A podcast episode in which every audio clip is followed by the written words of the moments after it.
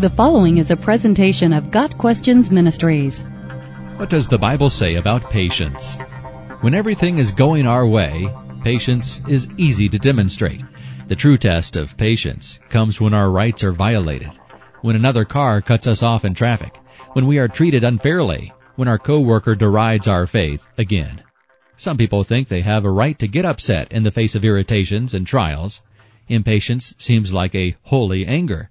The Bible, however, praises patience as a fruit of the Spirit, Galatians 5 verse 22, which should be produced in all followers of Christ, 1 Thessalonians 5 verse 14.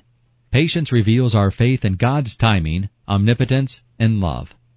Although most people consider patience to be a passive waiting or gentle tolerance, most of the Greek words translated patience in the New Testament are active, robust words.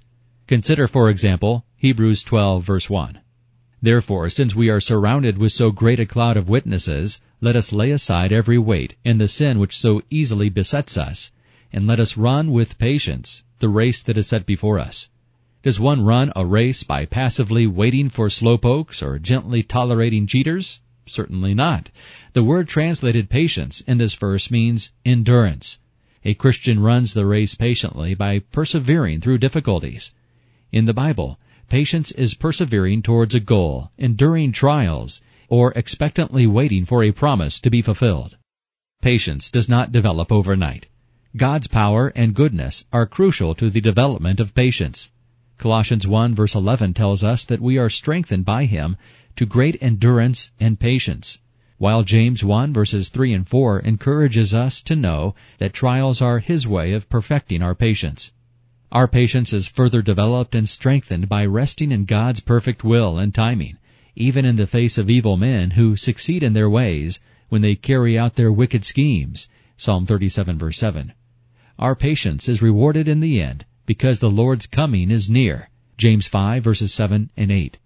The Lord is good to those who hope in Him, to the one who seeks Him. Lamentations 3 verse 25. We see in the Bible many examples of those whose patience characterized their walk with God. James points us to the prophets as an example of patience in the face of suffering. James 5 verse 10.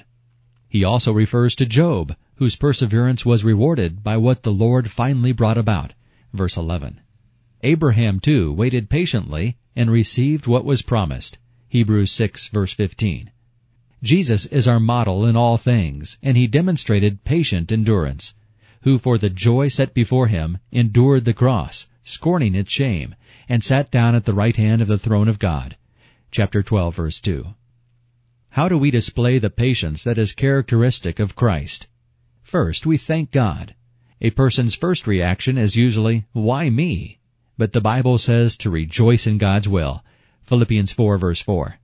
Second, we seek His purposes. Sometimes God puts us in difficult situations so that we can be a witness. Other times He might allow a trial for sanctification of character. Remembering that His purpose is for our growth and His glory will help us in the trial.